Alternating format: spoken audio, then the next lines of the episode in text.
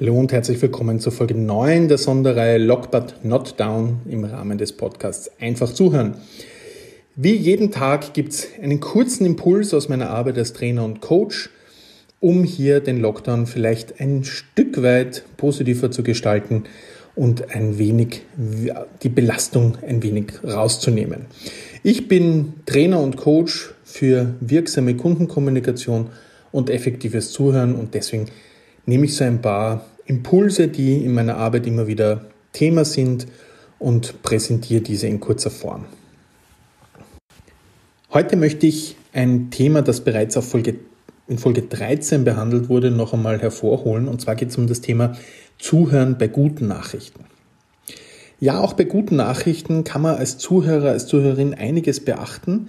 Nicht nur, wenn es um Probleme oder ernste Themen geht. Und da wir ja aktuell in dem Lockdown vielleicht so auf engeren Raum sind oder uns öfter sehen oder mehr miteinander zu tun haben, als wir es bislang gemacht haben, da kann das Thema Kommunikation und vor allem positive Kommunikation ein durchaus interessanter Aspekt sein, den wir uns noch einmal anschauen wollen. Also das Motto kann sein, bist du für mich da, wenn es mir gut geht. Denn welche möglichen Reaktionen gibt es im Hinblick auf unsere Kommunikation, wenn uns Menschen mit positiven Aussagen begegnen. Und da gibt es mal zwei Dimensionen, die wir voneinander trennen. Und zwar das ist das eine das Konstruktive versus das Destruktive und aktiv und passiv. Also wir haben vier Reaktionsmöglichkeiten auf diese positiven, auf diese guten Nachrichten. Destruktiv passiv, konstruktiv passiv, destruktiv aktiv oder konstruktiv aktiv. Einfacher wird das natürlich, wenn wir uns ein Beispiel dazu anschauen. A sagt zu B, mir geht's im Lockdown richtig gut, ich genieße die Ruhe und die Arbeit von zu Hause aus. B antwortet, sag, weißt du, was es heute im Fernsehen gibt? Und wir hören, dass diese Reaktion in keiner Weise auf die vorherige Aussage eingeht. Da ist die Emotionalität wird nicht abgeholt, es zeigt Desinteresse, geringe Wertschätzung und wahrscheinlich wird sich das Klima nach so einer Reaktion nicht wirklich verbessern. Das wäre eine destruktiv passive Reaktion. Im nächsten Beispiel, A sagt wieder, mir geht es im Lockdown richtig gut, ich genieße die Ruhe und die Arbeit von zu Hause aus. Und B antwortet, ja, hast aber dabei schon überlegt, wie anstrengend das noch werden kann in nächster Zeit? Hier ist die Reaktion destruktiv aktiv.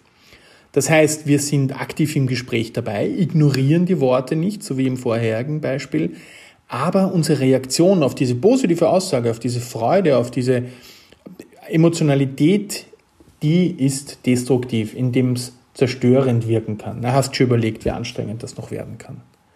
Kann ja auch stimmen, kann ja auch ein wahrer Kern in aller Aussage sein.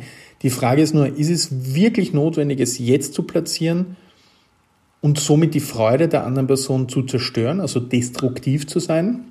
Oder kann diese Antwort auch noch warten und in einer anderen Form vielleicht noch zur gemeinsamen Reflexion einladen.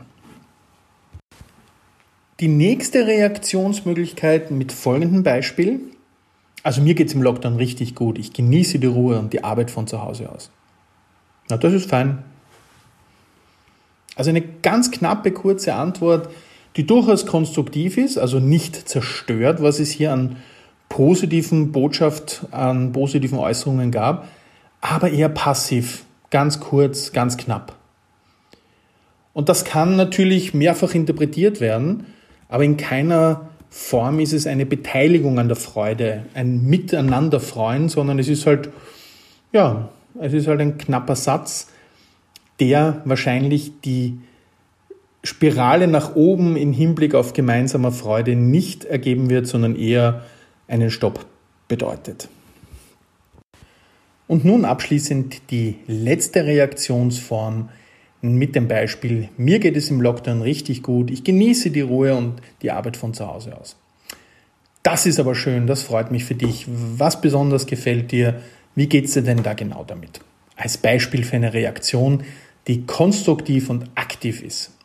Also das Konstruktive, das heißt hier beteiligen wir uns positiv an dem, was wir hören, verstärken die positiven Emotionen und aktiv, wir sind beteiligt am Gespräch, wir nehmen teil, wir freuen uns hier in dem Fall über diese Situation und lassen gemeinsam etwas Positives daraus entstehen.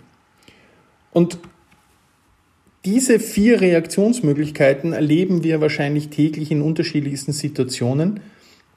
Mein Impuls, den ich gerne mitgeben möchte, ist, einfach mal auf das eigene Reaktionsmuster zu schauen und zu schauen, was würde sich denn ergeben, wenn ich das mal ändere? Wenn ich merke, dass ich hier ein bisschen destruktiv bin oder passiv bin und dann andere Reaktionen wähle, die für mich auch passen, weil ich dann das Bewusstsein dafür auch hier bekomme, dass es auch andere Formen der Reaktion gibt.